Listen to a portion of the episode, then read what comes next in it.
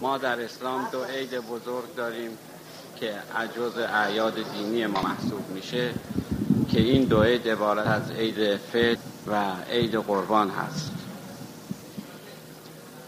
ما عید قربان رو و عید فطر رو عید می‌گیریم به دلیل اینکه در هر یک از این دو عید ای از برادران و خواهران ما موفق به انجام یکی از بزرگترین عبادات شدند.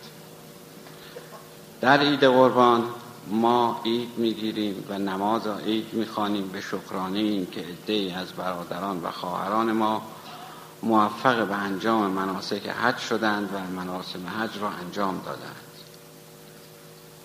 و در روز عید فطر نیز همین کار رو می‌کنیم. یعنی عید می‌گیریم نماز می‌خونیم با ترتیب و تشریفاتی که در رسائل عملی آمده. این عید رو جشن می‌گیریم و شکرانه این که باز ای از برادران و خواهران ما موفق به انجام فریضه روزه شدن. انجام به گرفتن موفق به انجام روزه شدن. ما معمولا در دعا که می‌خوانیم هیچ وقت در دعاهای خودمون خودمون رو نمی دعا باعث دیگران رو دعا کنیم و دعا کردن خودمون اثری نداره. چرا؟ به دلیل اینکه ما حدیث داریم که دعا از زبان غیر مؤثر واقع میشه تا زبان خود. چون من با زبان خودم گناه کردم و طبعا زبان گناهکار من برای خودم نمی‌تواند دعای موثری داشته باشه. ولی برای دیگران می‌تواند موثر باشه چون اون شخص با زبان من گناه نکرده. پس زبان من در حق طرف می‌تواند موثر باشه و دعای من مسمر سمر واقع بشه. و به همین دلیل هم هست که می‌گویند که در نماز شب بایستی چهل مؤمن رو دعا کرد. در ماه مبارک رمضان هم همینطور است.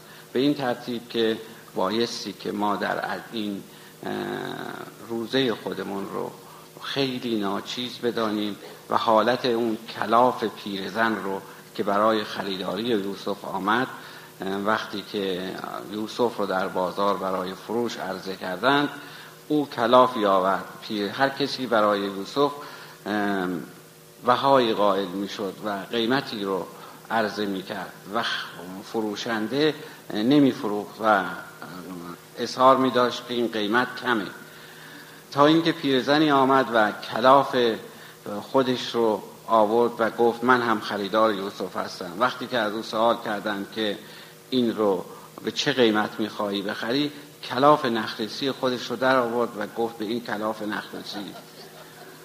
صاحب یوسف عصبانی و ناراحت شد که تو ندیدی من با قیمت های گذاف یوسف رو نفروختم و تو حالا با این قیمت می‌خواهی یوسف رو بخری.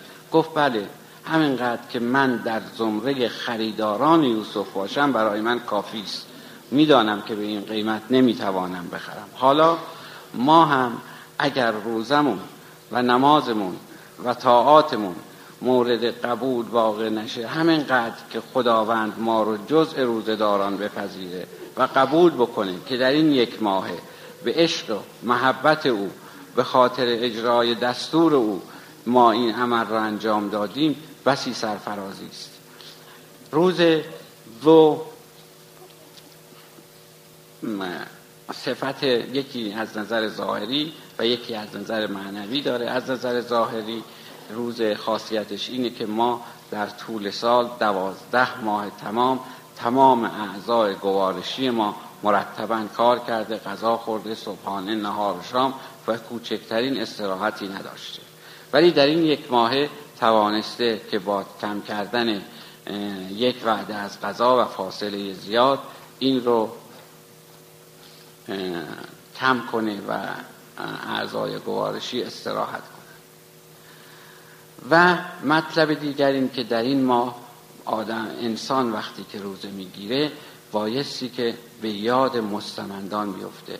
یعنی انگامی که گرسنه می شود به یاد اون کسانی بیفتد که گرسنه هستند و چیزی برای خوردن ندارند.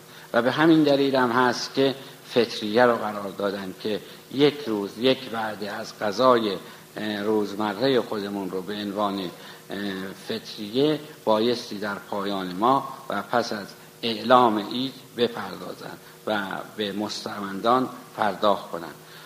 و هر تقدیم امروز که عید بزرگ دینی ما هست من و این رو هم ارز کنم که معمولا عید بایستی که هلال ماه شوال رؤیت بشه تا عید اعلام بشه.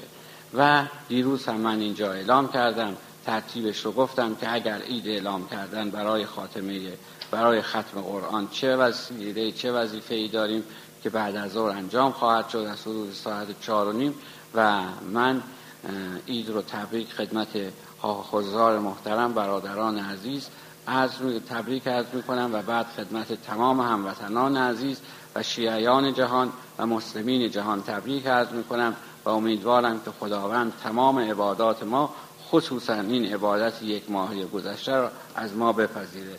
و من اینجا چون می‌گوین مستحب بعد از نماز من افتار می‌کنم بعد از نماز عید رو. انشاءالله که به همه مبارک باشه.